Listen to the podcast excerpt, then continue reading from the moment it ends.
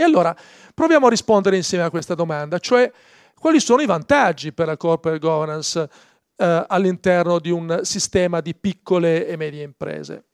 Sono stati scritti fiumi di libri, fiumi di articoli, io vorrei cercare di essere il meno teorico possibile ed essere un po' più calato su quella che può essere una realtà di imprese che hanno queste caratteristiche. E vorrei proporvi una serie di vantaggi che possiamo sintetizzare in queste parole chiave, ma che adesso proviamo a eh, sviluppare. Ruoli e responsabilità e quindi organizzazione. Credo che sia un po' finito il mondo in cui il sistema di gestione non sia, e quindi anche di decisione, e non soltanto di gestione, non sia dotato di un minimo set di regole. Cioè in un'azienda che ha 2 milioni di fatturato io non mi pongo il problema ma un'azienda che inizia ad aumentare di dimensione, e prendiamo anche le medie in modo particolare e non le piccole, io non posso prescindere da avere una formalizzazione che non vuol dire burocratizzazione. Una formalizzazione di quali sono i ruoli chiave e di quali sono le responsabilità. Perché ruoli e responsabilità già ti portano a fare delle domande su chi fa che cosa, sul fatto che sia organizzato chi fa che cosa e sul fatto che ci siano delle deleghe sul chi fa che cosa. In un mondo che va avanti così velocemente, se tu non deleghi e se tu non esternalizzi in qualche modo quello che è il tema decisionale e soprattutto il tema esecutivo, è chiaro che tu non reggi il ritmo con il quale la velocità del contesto ti porta a confrontarti. Quindi un primo vantaggio, anche per dimensioni più piccole, dove non ci sono obblighi, sta nella codificazione che porta anche a una riflessione su come farlo e a farsi delle domande su quali sono i ruoli e le responsabilità da assegnare alle figure chiave, il che vuol dire che le devi selezionare, oltre che poi assegnare ruoli e responsabilità. Un secondo tema, come viene presa una decisione? L'imprenditore mi fa capire che lui sa tutto, che lui governa tutto, che le ha tutto il set informativo necessario per prendere una decisione. Questo forse poteva avvenire in un mondo stabile, in un mondo che andava avanti molto più lentamente, in un mondo molto più protetto. Oggi i mercati sono molto più complessi e quindi un processo decisionale non può essere un processo destrutturato banalmente la raccolta dei dati e delle informazioni per arrivare a prendere una decisione è un processo che in alcuni ambiti è particolarmente articolato e anche complesso.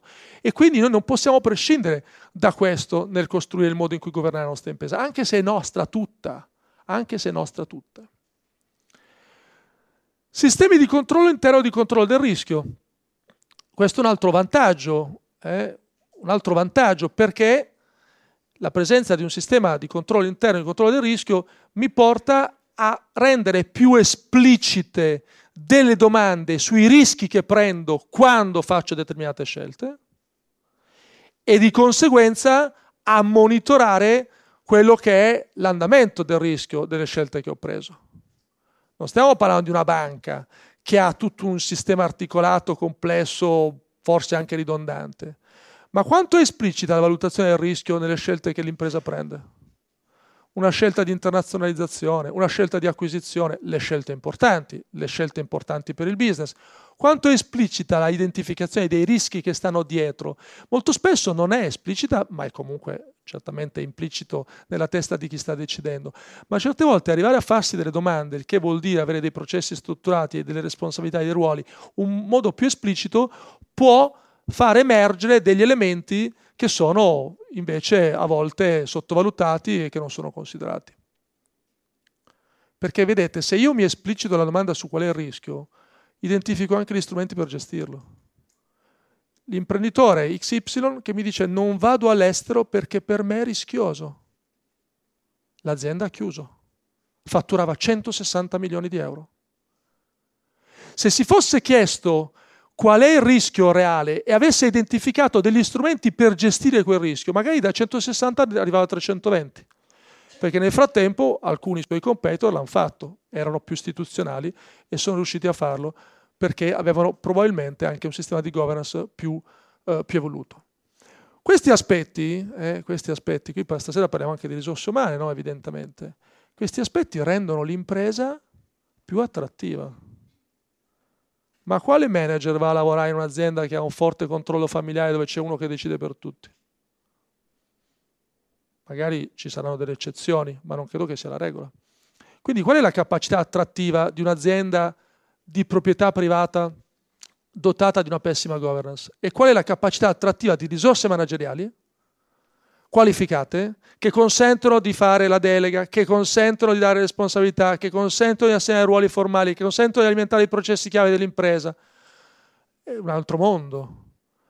Quindi la, non a caso oggi il mondo dei cacciatori di teste è più vicino alla PMI, perché la PMI ha bisogno di nuove risorse per alimentare questo sistema, quelle che hanno deciso di farlo, che hanno identificato questo come un fenomeno virtuoso.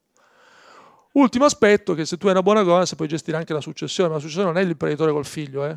sto parlando del manager col manager che gli viene dopo e quindi la successione è intesa non in termini proprietari, ma in termini manageriali, cioè in termini di sostituzione di quelle che possono essere le figure chiave.